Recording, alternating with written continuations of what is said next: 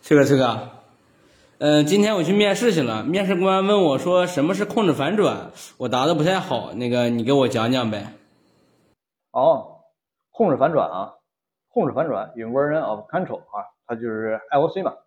这个要记住啊，它不是个语法，也不是个类啊，它是一种设计模式，是一种编程思想。使用控制反转，比如我们这有一个类 A，它依赖于类 B。如果我们不使用控制反转的话，我们一般怎么写呢？就是 A 里边拗出来 B 嘛，对吧？这是我们传统的写法。在这个时候，A 就是有主动控制 B 的这个权利，这是控制权在 A 的手里边，这叫主动控制嘛。那么如果使用控制反转之后呢，A 就把这个权利反转给了 Spring 容器了。当 A 需要 B 的时候，由 Spring 容器把 B 给它注入进来，注入进来，这就叫依赖注入嘛，对吧？DI 啊，控制反转和依赖注入是离不开的啊，这要记住啊。这个时候控制权就反转到了 Spring 容器里边了，这就是控制反转的这个模式啊。那么控制反转的好处是什么呢？使用了控制反转之后，A 和 B 之间的这个耦合性啊就大大降低了，A 和 B。之间关系很小了，就然后这个程序的灵活性就得到了极大的提升。那么举个例子啊，比如说有个企业，它需要这个保洁，对吧？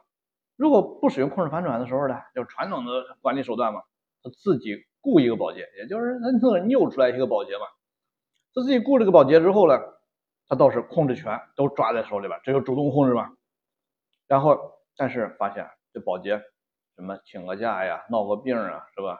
家里边有个婚丧嫁娶啊，什么逢年过节呀，发个福利啊，哎呦都得操心。这时候主动权在自个手里边之后，发现嗯麻烦非常的多，这个你无形中增加了企业的这个负担了。后来这个企业啊也想明白了，干脆这控制权我不要了啊，就把这控制权了反转给谁了？反转给物业公司了。然后，物业公司来管理保洁，在企业这儿呢就没有保洁了。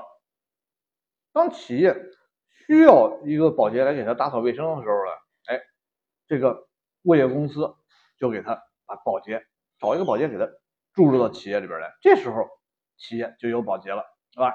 这个时候这个关系就是企业和这个保洁之间的这个关系啊。非常的松耦合，几乎没关系。哎这个控制权利了，由企业原来的手里边啊，转反转给到了物业公司了。这个关系啊，这就是控制反转，这个就这意思，知道吧？嗯。